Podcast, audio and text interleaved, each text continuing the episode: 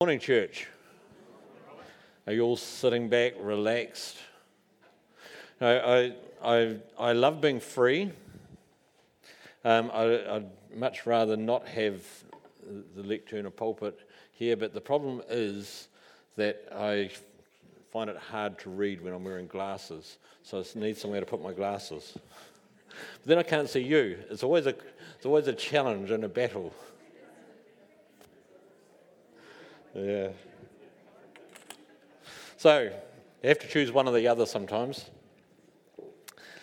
And this morning we're going to be continuing on with the theme of what?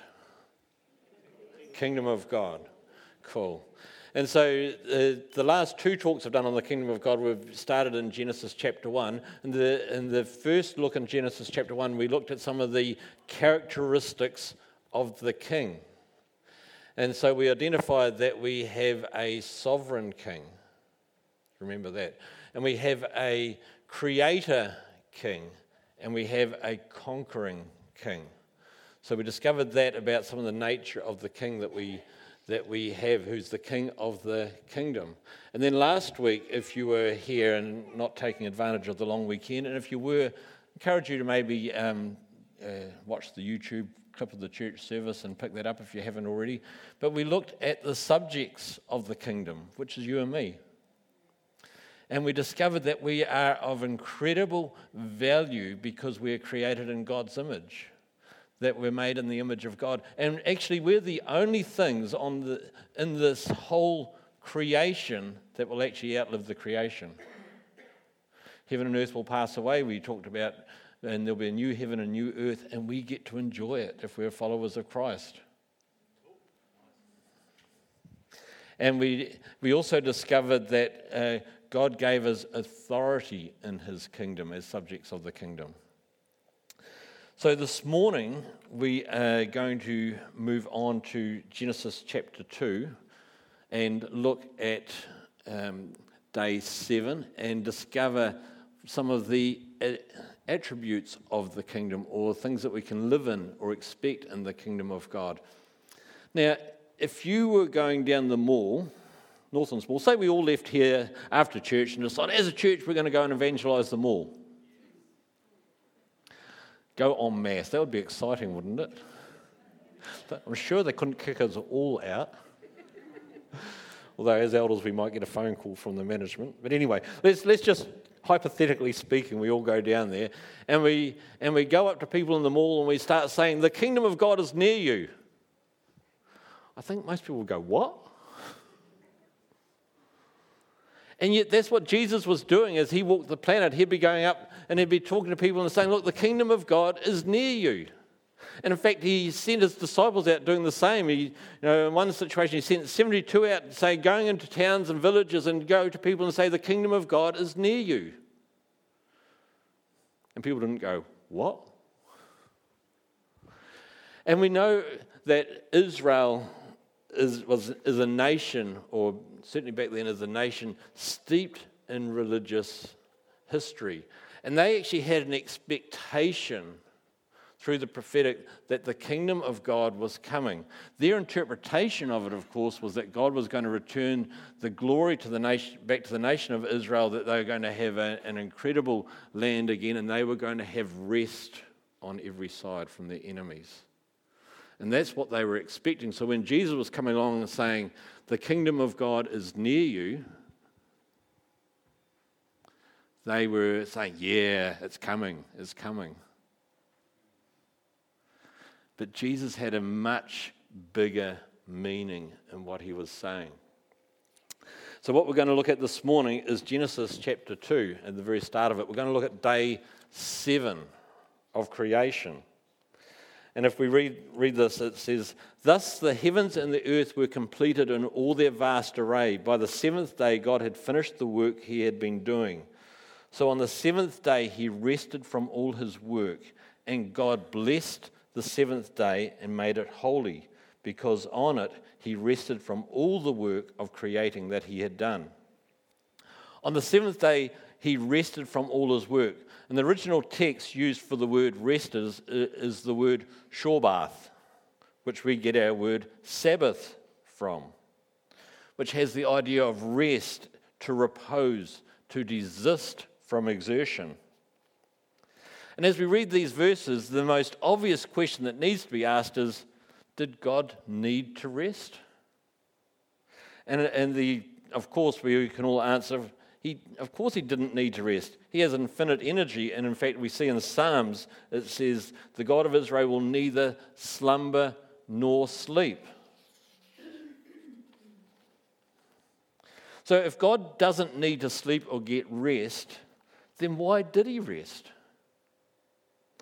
And there's a couple of reasons. Firstly, he is able to rest because uh, part of it was a symbolization, a symbolization that he was transferring authority in the kingdom to mankind, which we talked about last week, to work in partnership with him. But mainly, God rested as an example to us. God is saying that if the king of God is saying that if the king of everything is prepared to rest, then we should learn from his example and rest as well. So, the kingdom of God is a kingdom of rest.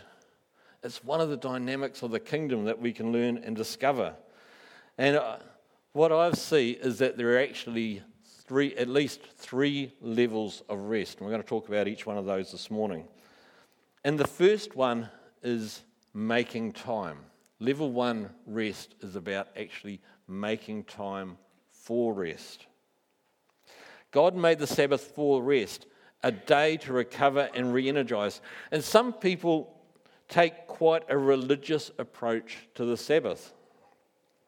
The Pharisees and the religious leaders certainly did they would take the commandments found in Deuteronomy and enforce it quite strongly. And, and if you look at the, what the commandment says, it says, Observe the Sabbath day by keeping it holy as the Lord your God has commanded you, which actually comes from Genesis originally. Six days you shall labor and do all your work, but the seventh day is a Sabbath to the Lord your God. On it you shall not do any work, neither, neither you, etc., etc. So the commandment says that we shouldn't work on the Sabbath. But the Pharisees in the time of Jesus, they made rules for the Sabbath so binding that it lost its purpose and became a burden to the people. They would get really angry when Jesus would go around healing people on the Sabbath, for instance. And this was one of the answers that Jesus gave to them. In Mark, he said, The Sabbath was made for man, not man for the Sabbath. So the Son of Man is Lord even of the Sabbath. You know, God made a day of rest for our benefit. He didn't make man as a benefit for the day of rest. And this is actually a really important principle about so many things to understand. I think sometimes we can think in our subconscious that God gave us laws and rules and principles to live by, that somehow, if we keep them and follow them, we will make God feel better. You ever felt like that? Guess what?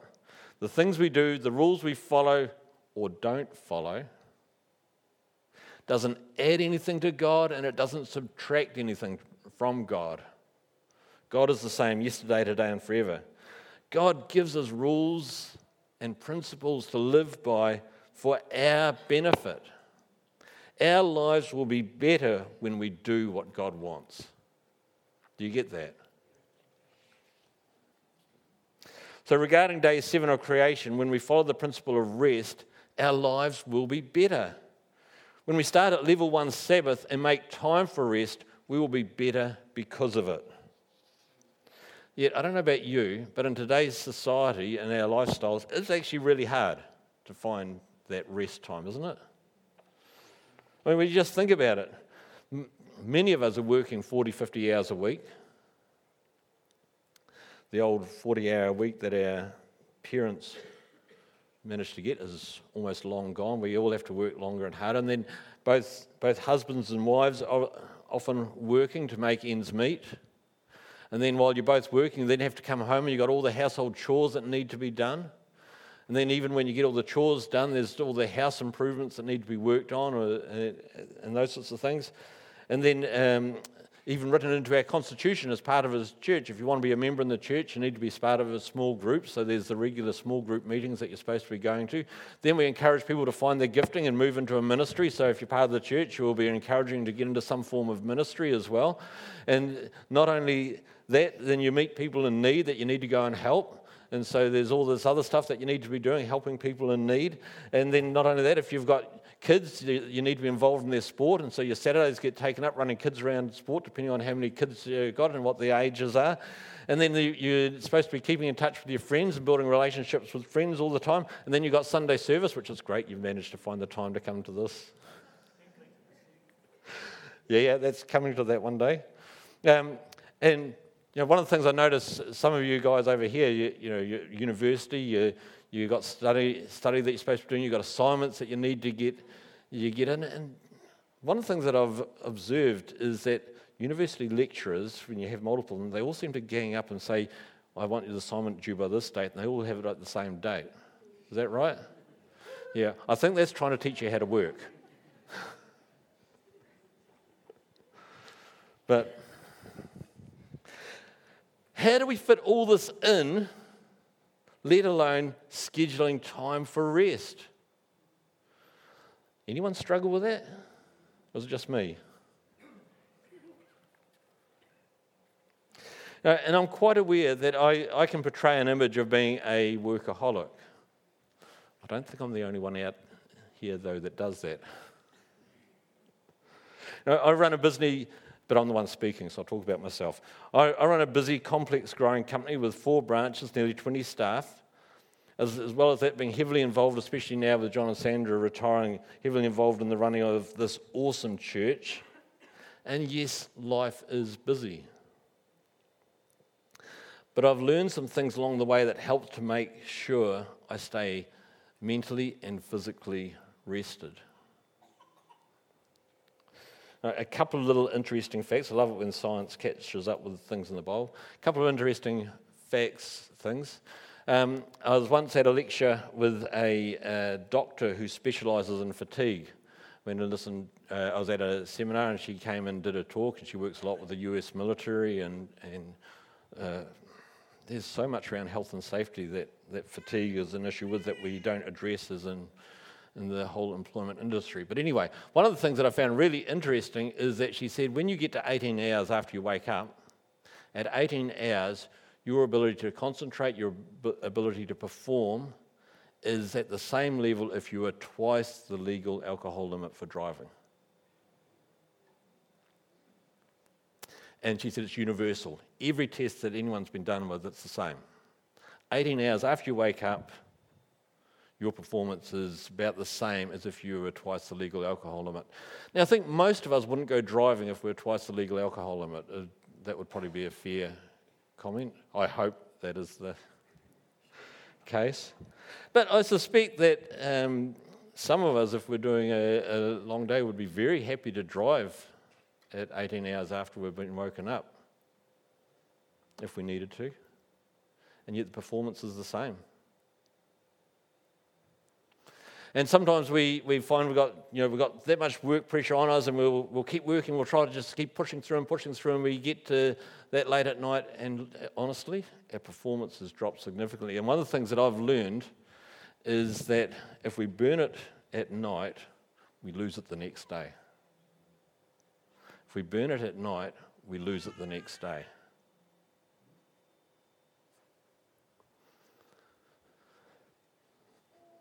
Another interesting thing that's come out of studies is that if you get up at the same time every morning, you actually build resilience into your life. Sleeping in is bad for you.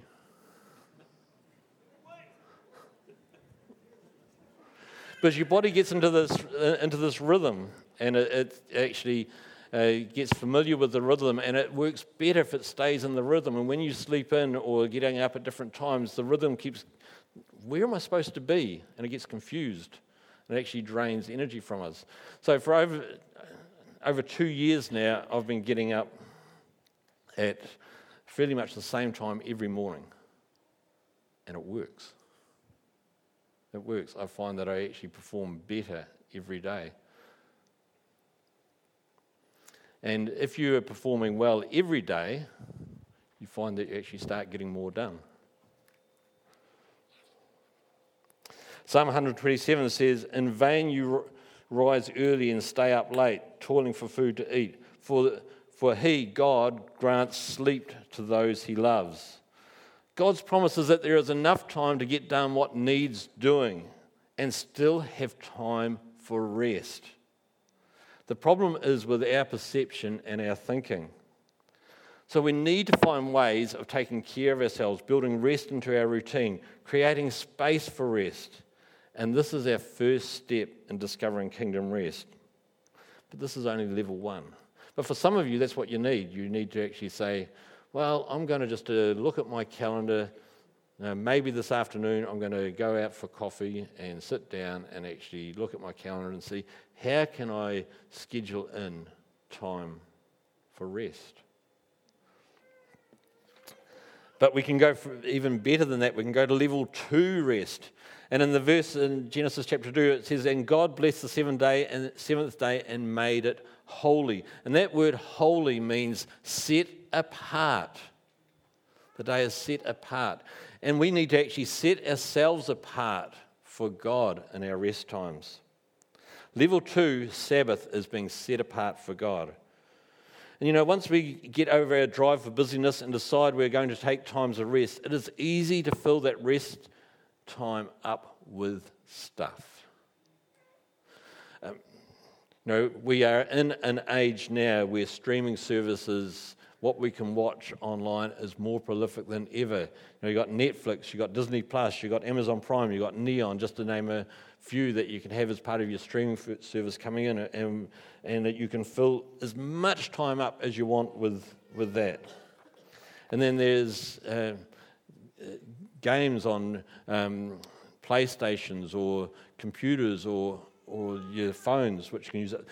For me, these are a couple of my challenges that I have in, in wasting time is I enjoy some of that stuff. Remember years ago, years ago before iPhones were invented, um, and before you had 3D graphics on computers, you know, I enjoy strategy games. Uh, I do enjoy them. And we had this old computer up in our loft at home, and uh, there was an old 2D strategy game that I really enjoyed playing. One day, one evening, I was up there playing it, and uh, I just got lost in the world of playing it. And next thing I say, "Oh, I'm feeling cold," and I looked at my watch. It was 4 a.m. I had to be up at six for work.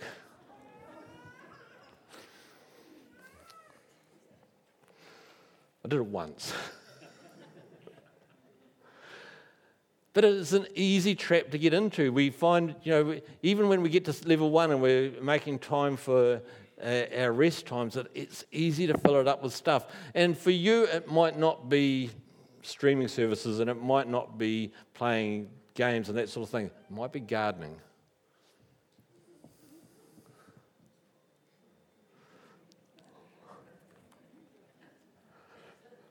Gardening's not a problem for me.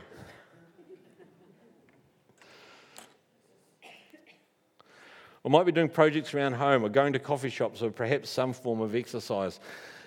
And although lots of these activities are actually good for us physically and mentally, and there's not actually anything wrong with doing them, making uh, the problem is if it takes up all our rest time and we're now no longer scheduling things in for Sabbath to rest, where we're setting ourselves apart for God, then we do have a problem.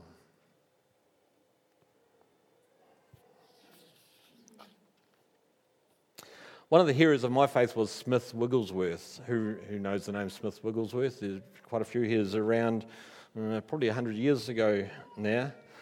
Um, and he, this man was accredited with raising more than 20 people from the dead. Uh, there's one story in, in uh, read about him is that there, he was in town and there's a funeral procession coming along and the pallbearers were carrying the coffin on their shoulders and so he comes uh, he comes along, grabs the coffin, pulls it off, uh, uh, uh, makes it land on the ground and smashes open. He grabs the body, throws it up against a brick wall, and the person comes to life.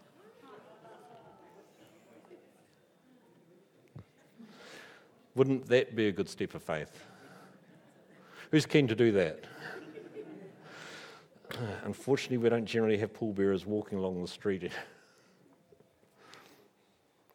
But one of the interesting characteristics about Wigglesworth was that he wouldn't even allow newspapers or the radio into his house. And he would only read the Word of God because he didn't want to taint his beliefs with things that weren't from God. He took level two Sabbath to the extreme and had an incredibly powerful ministry because of it. And I suspect that there are people who have tried to copy Wigglesworth, but actually they've never achieved what he achieved. And I think that's because he was being obedient to what God was calling him to do. And actually, we need to be obedient to what God is calling us to do, not just copy someone else.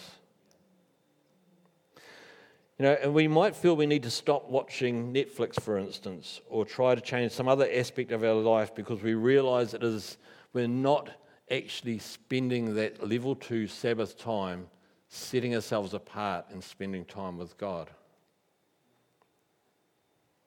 And so we do that. We say, okay, I'm going to stop doing this. But we find before long we go back to our old ways again with a vengeance. Anyone ever tried that? You try and stop something, the next thing you're back doing it, and it's worse than it was before. We shouldn't be surprised when this happens. Jesus said this in Matthew when an evil spirit comes out of a man, it goes through arid places seeking rest and does not find it. Then it says, I'll return to the house I left. When it arrives, it finds the house unoccupied, swept clean, and put in order. Then it goes and takes with it seven other spirits more wicked than itself, and they go in and live there. And the final condition of the man is worse than the first. So, it, now, I'm not saying that gardening is an evil spirit.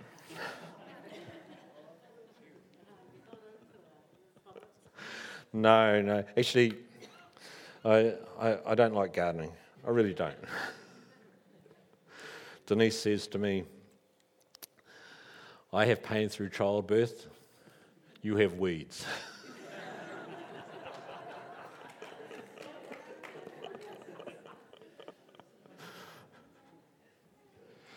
Don't say amen to that. know, the problem isn't usually stopping something, it is replacing it with something better. Now, this is what Jesus was talking about. You know, you can clear something out, but you need to replace it. This is why when we're seeing people delivered from the demonic, we actually need to make sure that they're introduced with Jesus and filled with the Holy Spirit. God's kingdom fills empty places. Remember, that's part of the conquering king. He fills empty places. And when we decide that we're, we're going to start using some of our rest time for level two Sabbaths, where we're setting ourselves apart from God, we need something to replace and fill that rest time with. We actually need to know how to do it and, and actually be successful in actually setting ourselves apart, apart from God. And what works for me might not work for you because we're all unique. But here are some things that I do, and you may want to try them out. So, know, every day I read the Bible, um, I assume I'm not going to sort of throw that into the mix, but I assume you all do that. But um, one of the things that I've learned, and I, I, got the title from my friend Simon, who uses it in his um, some of his uh, teaching that he does, but I've learned the power of the pause. And Carl was talking a little bit about that today uh, um, in his leading. You know, I've learned that as I go through the day, it's great to pause. And, and I could be going through anything, and I, uh, suddenly I just go, Lord, I'm just going to stop here a minute and I'm just going to wait and receive from you and just see what you've got to say into this situation. I'm going to uh, believe and trust you for, for what's happening. And that could happen three, four, five times a day. And even though there's all the pressure on whatever the situation is in front of me to get done, I just say, God, I just need to pause right now and wait on you. And I normally find whatever is ahead of me goes better. So that's a, a fairly much a daily routine. And then on a weekly basis, there's Sunday morning. I love coming to church. I love receiving the input, the worship, the corporate worship that we have together. Hearing a fantastic speaker. and receiving input from, from the teaching that comes from the front. And for me, coming in at 8.30 in the morning and going into the forum and, and before even the prayer meeting starts and I turn music on, I just spend that time soaking and waiting on God and receiving from Him. And that just, it does me good to do that. And you're actually welcome to join me at 8.30 if you wish, or if you get there before me, you set the music up and start waiting on, on God. But that's uh, something weekly that I find just really helps me. And then, of course, tonight we've got Collective Pursuit, which is every three weeks. So a little bit more frequently frequently than monthly. But again, we've got an hour and a half where we can come along and we can set ourselves apart and we can wait on God and receive from Him. And then on an annual basis, I go to the Hanmer retreat for leaders where it's two and a half days of worshipping and praising and seeking God for that. And they're just some of the ways that I've learned that I can set myself apart daily, weekly, monthly, annually for God. And as we start to fill our rest time with things which are uh, setting ourselves apart from God, we will find that that will actually increase because we're replacing something which is, eh, especially if it's gardening, with something which is actually incredible as we connect with our Father, we connect with Jesus, and we connect with the Holy Spirit. So that's level two. But there's even better than level two. Who wants to know what level three is? So we're going to jump to Hebrews for that, Hebrews chapter 4. There remains then a Sabbath rest for the people of God, for anyone who enters God's rest also rests from his own work, just as God did from his. And level three is kingdom rest, living in an actual lifestyle of kingdom rest. And let, we're not going to go into all these verses, and let me encourage you to read perhaps the end of chapter 3 in Hebrews and all of chapter 4 in your own time. You'll be blessed, especially if you look at it from the perspective of God's Sabbath rest for us in the kingdom. But just as God worked on creation and then rested, and Israel had battles to win and take ownership of the promised land, and then they're supposed to have rest on every side, so we can enter level three Sabbath and discover rest in our battles, in our circumstances, in the day to day of life. You know, Israel were they were supposed to enter the promised land through faith and let God win the battles for them, just like God did at Jericho, and through faith find rest. Israel still had to fight, but God had already won the battle. And kingdom rest isn't about sitting back and doing nothing but discovering a level of trust and faith that means we operate from a completely different attitude. We're operating from faith, we're operating from a belief that God has got this and I don't have to worry or stress. And I, I believe that this is the biggest tool that we can learn for avoiding burnout. You know, we don't actually have to go through life stressed out if we can discover this level three Sabbath rest in what we go through. We can discover that Jesus is our rest in all our battles. We can discover it as God who will overcome our giants for us. Look at the promise that Israel had. But you will cross the Jordan and settle in the land the Lord your God is giving you as an inheritance, and he will give you rest from all your enemies around you so that you will live in safety. This was God's promise to the nation of Israel enter the promised land, and I will give you rest. Israel failed because their view of their circumstances, their view of their circumstances, their view of their circumstances became bigger than the view of God. They believed that their giants were bigger than their God. And this is one of the reasons why the very first thing we talked about with God's kingdom is just how sovereign and how big God is. We need to get that, friends, just how big God is. And the more that we can understand it, the more that we will actually have faith in His ability to fight and win on our behalf, no matter the circumstance or the giant that we're facing. If all of creation, start to finish, is insignificant when compared to the Creator King, how big do you think your worst problem is when compared to the conquering King? And how do we grow in this understanding? It comes out of the time we spend developing our level two Sabbath, setting ourselves apart for God, spending time with Him. And as we do that, we start to shift our perception of God by spending that time with Him. You know, we all have cha- challenges and difficulties every day, some big, some small, but we all have them. You know, we've got trouble with children, trouble with parents, trouble, trouble and difficulties at work or school. There could be trouble with insurance companies, health issues, loved ones not turning to God, floods, fires, COVIDs, trying to get houses built, finding enough money to pay the bills. You know, every one of us could write our own list of challenges. And I don't want to make some of the things that we have to go through seem small, but no matter how big the giants, no matter how big the problems, God is faithful and able to give us the answers we need, church. Know, our belief about our problem is normally a bigger problem than the problem. This chapter 4 in Hebrews tells us that Jesus is our rest. In 15 to 16, it says, For we do not have a high priest who is unable to sympathize with our weaknesses, but we have one who has been tempted in every way, just as we are, yet without sin. Let us then approach the throne of grace with confidence so that we may receive mercy and find grace to help us in our time of need.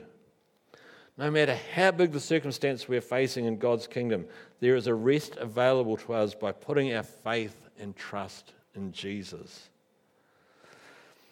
But the writer of Hebrews is real about the fact that this isn't always easy to do when he says in verse 11, make every effort. We need to make every effort. It can be a battle to enter rest. And the battle to enter rest is a battle of the space, it's a battle of the mind. And this is where learning, believing, holding on to God's promises is so powerful. And this, friends, comes out of our Sabbath, level two Sabbath of being setting ourselves apart, spending time with God, filling those spaces that we developed with level one. At Hanmer this year, during a time of worship, I was, I was musing and talking with God just about this, this year ahead for me. And know, as I've said, I run a busy company and I've, I've made a commitment to the church that for this year I'll spend Tuesdays down um, here working from church to help assist the staff and um, look after Sundays and, and, those sorts of things. And it's, it means that there is, you know, here it means I'm not spending time on the my business at, at work while I'm working here. And that's a potential risk and cost to me as a company or to the company that I, I own with my brother. And, and so they're going there, God, is this the right thing?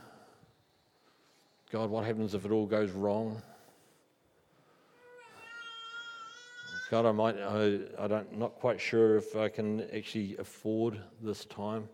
And, I, and as I was doing that, I just felt Jesus come alongside me and say to me, Robert, seek first the kingdom and I'll look after it. And when Jesus said that to me, all the worry went. All the worry went. And I find that time and time again, both for me and for people I minister to, is whenever Jesus speaks, whenever Jesus speaks, things shift, things change. We discover His rest. We discover His rest. Uh, in verse 12 of Hebrews, it says, for the word of God is living and active. When Jesus speaks, things get activated, things shift. You know, there is always a way through any problem we are facing. There is always an answer to be found in God's kingdom. God speaking to us brings life and hope. And our difficulty with believing comes when we get out of alignment with heaven. Look at what Jesus said in Matthew. He said, Come to me, all you who are weary and burdened, and I will give you what? Rest. Take my yoke upon you and learn from me, for I am gentle and humble in heart, and you will find what? Rest for your souls. For my yoke is easy and my burden is light. Um, a few years ago in Hanmer, I was uh, praying for a, a leader, a local leader who just started a new role. And as I was uh, praying and ministering to him, I just felt God impress this verse upon me and, and just to actually prophesy that over him and, and say to him, well, I, I, believe God just wants you to know that whenever you're starting to get stressed, whenever you're starting to feel the burden increase, it means that something is out of an alignment between what God wants and what you want.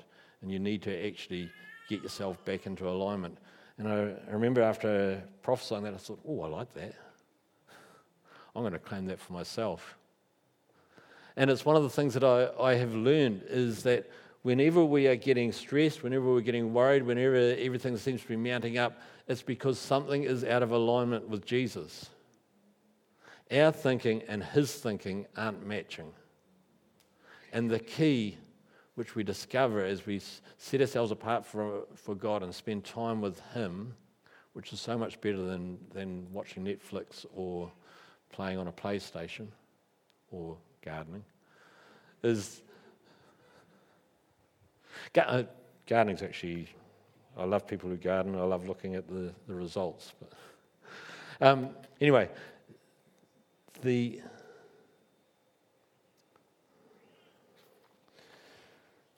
when we when we take that time, we're able to start aligning our thinking with Jesus' thinking again, and we will discover that rest for our souls.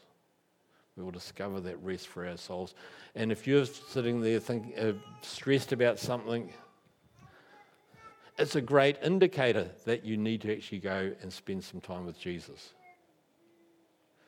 If, you if you feel that your world is coming apart and you just don't know what to do and you're panicking, it's a great indicator that you need to go spend some time with Jesus.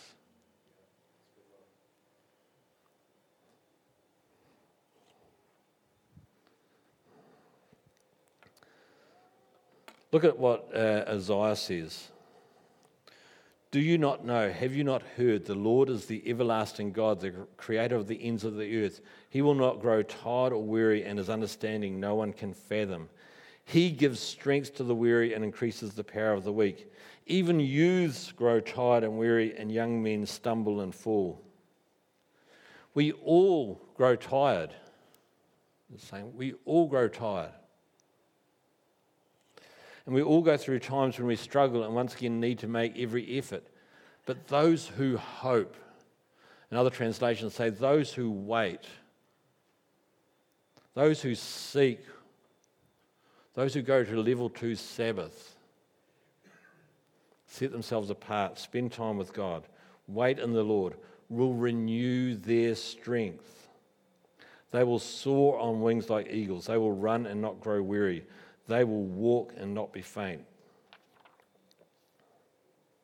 As we wait and put our trust and faith in God, no matter the circumstances, we will be able to go through them or overcome them in the power of the Holy Spirit. As we give God permission to do what He does best bring light into dark places, bring order out of chaos, and relieve life and fruitfulness into dead and empty places.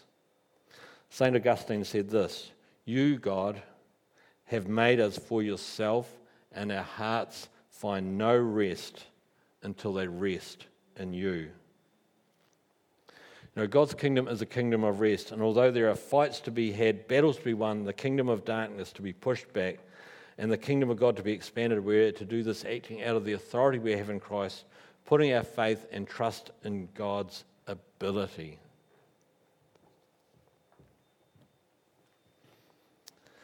Now, for some of you, you might need to do some work around level one Sabbath. You might need to go and look at your calendar, as we said earlier. Find places where you think, yeah, I can do that and I can do that, and just adjust my schedule so I can actually get some time of rest. Maybe it's partnering uh, I can imagine if there are a couple of single mums, maybe it's partnering where you, uh, and you, you've got young babies. I'll look after your kids for a couple of hours so you can go and spend some time and then do a favour in return. It's just being um, coming up with solutions that will work for you. And I think we can all improve our level two Sabbath. Setting ourselves apart from God, spending that time seeking Him, dealing with some of the stuff that we do fill our rest time with. And as we do that and we grow in our understanding of just how big and how great and fantastic and incredible and powerful and impossible that this God is that we serve, and how much bigger He is than any giant that we face, we can start to put our faith and trust in Him in any and every circumstances and find rest for our souls. Let's stand.